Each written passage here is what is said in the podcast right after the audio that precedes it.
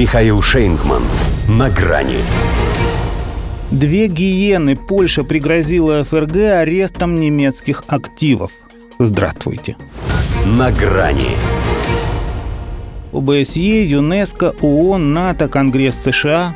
В нынешнем польском руководстве наверняка либо не знакомы с творчеством Ильфа и Петрова, либо его уже отменили. Поэтому не знают, куда еще можно было наябедничать на Германию за то, что зажала €1 триллион репараций. Да, именно в нее, во Всемирную Лигу сексуальных реформ. В ЕС, правда, Польша слывет гомофобом, но в горячем стремлении отомстить немцам. Она сильна задним умом. Опять же и аббревиатура правящей партии сексуально ориентированная. ПИС. Того и хотят, чтобы этот их ПИС пришел в Берлин. Причем исключительно дипломатическими мерами воздействия, типа ноты, обращений во все международные инстанции, вплоть до последней для них американской, ограничиваться не собираются.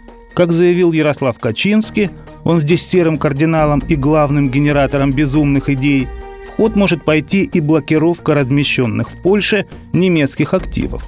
Схема-то рабочая, на России проверенная. В общем, хамит шляхта.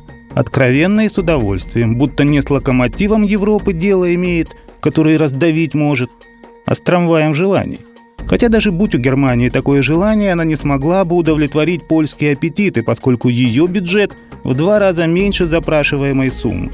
Впрочем, конечно, не только поэтому в Берлине уже не раз отмахивались от польских претензий, заявляя, что тема репараций закрыта двусторонними соглашениями, но и передачей немецких земель Польше. Другое дело, что тема военных действий против России тоже считалась закрытой. А теперь вице-канцлер Роберт Хабек с гордостью признает, что лично разрешил укронацистам стрелять из немецкого оружия по русским. Это к тому, что поведение правительства Олафа Шольца создает устойчивое ощущение, что из него можно вить веревки. Пусть и не Польша, но так никто и не говорит, что она самостоятельно в своем давлении. А плод и хаб американских интересов в Европе, она точно знает, что надо делать, чтобы сохранить и упрочить статус любимой жены Вашингтона. А задача США – обрушить послевоенный порядок вещей, который уже совсем не во всем и не везде подчиняется их правилам. И Варшава со своими, на первый взгляд, абсурдными требованиями очень даже укладывается в эту парадигму. Сами по себе они всего лишь долгоиграющий повод для поддержания определенного уровня напряженности с Берлином.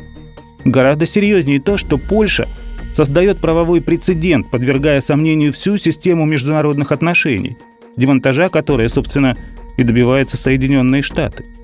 Ну а что до репараций, то есть только одна страна, которая реально помогла полякам взыскать с Третьего рейха, сокрушив его. Но ей сейчас это уже не интересно. Хотя бы потому, что на месте Третьего рейха появилась вторая гиена Европы.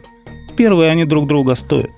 Так что, возвращаясь к творчеству Ильфа с Петровым, скучно, девушки. До свидания.